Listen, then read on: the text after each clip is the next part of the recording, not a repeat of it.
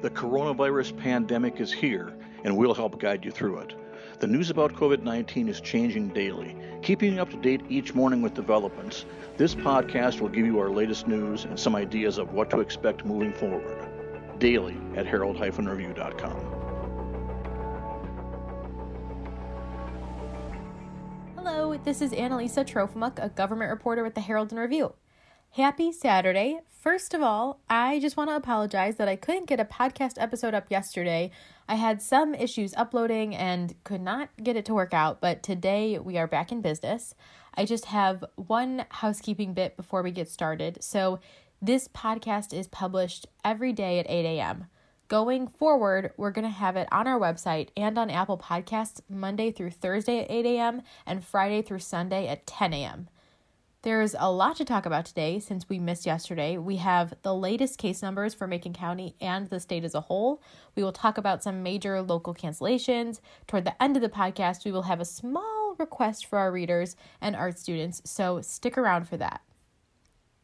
Okay, so today's resource highlight is about the stimulus checks. I know that there are a ton of questions surrounding this, and for those who don't know, these are federal payments that will go out to everyone to help with financial hardship due to COVID 19.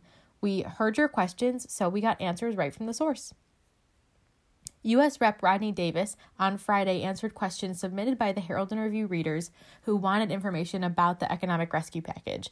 Here are some of the quick highlights, but you can see a longer list of these online and you can watch a video of the interview at heraldandreview.com what are the stimulus checks? So I know a lot of people have questions about the, these checks, which Davis actually informed us yesterday. They are no longer called stimulus checks. They're actually called economic impact payments. So watch out for scammers, Davis advised. The checks are as follows $1,200 for each individual, so up to $2,400 per family, plus $500 for those children who are still able to be claimed under the child tax credit. If you are under 18 and your parents can still claim you as a dependent, then you are counted toward the $500 credit. If you are a Social Security recipient, it is going to go directly into the same bank account that you get your Social Security benefits put into every single month. When can I expect to see the payments? It is going to take longer unless you take advantage of the portal that is being developed right now that will allow you to go in and put your bank account information into a portal with the IRS. So they are in the development of that right now, Davis said. If you filed your tax return and get direct deposit, then you are good you're good to go. The payments will be coming your way soon, he said. Davis in the interview goes into much greater depth about unemployment, resources for those living paycheck to paycheck, and can't wait for the economic impact payment, data services. We touch on a lot of really important topics in this interview, which you can find on the Herald and Review Facebook page or online at herald-review.com. So, our Decatur area news is mainly about cancellations, and these are some really heartbreaking cancellations. Officials announced Friday that Decatur celebration for later this year would be canceled in light of the coronavirus pandemic. This is the first time the event has been canceled. Tim Cain and Donette Beckett report the August 7th through 9th music and arts event would have been the 35th year of Decatur celebration.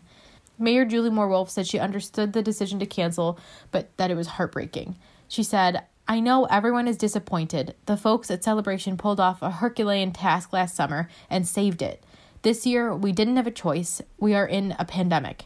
August seems like a long ways away, but for the planning and booking and getting sponsors, we are in such a state of unknown. Sponsors don't know what their businesses will look like. We have another cancellation to announce. Millikin announced they are canceling the May commencement ceremonies. In place of the ceremony, the university is planning a virtual celebration for its graduates. More for Decatur area news. Officials on Friday reminded Decatur residents that they could still participate in recreational activities at Lake Decatur. The outbreak of coronavirus has caused the temporary closure of many public areas, but those near Lake Decatur can still enjoy season appropriate activities on boat ramps and public and private docks, so long as visitors maintain a six foot distance from one another. Decatur city officials ask that groups not congregate in groups of more than 10. Boating is free of charge until the COVID 19 situation has subsided, at which point the city will mail this year's boat and dock bills to previous customers and begin enforcing boat and dock permit fees and related requirements. In state news, the Illinois Department of Public Health has announced 1,209 new cases of coronavirus disease, including 53 additional deaths.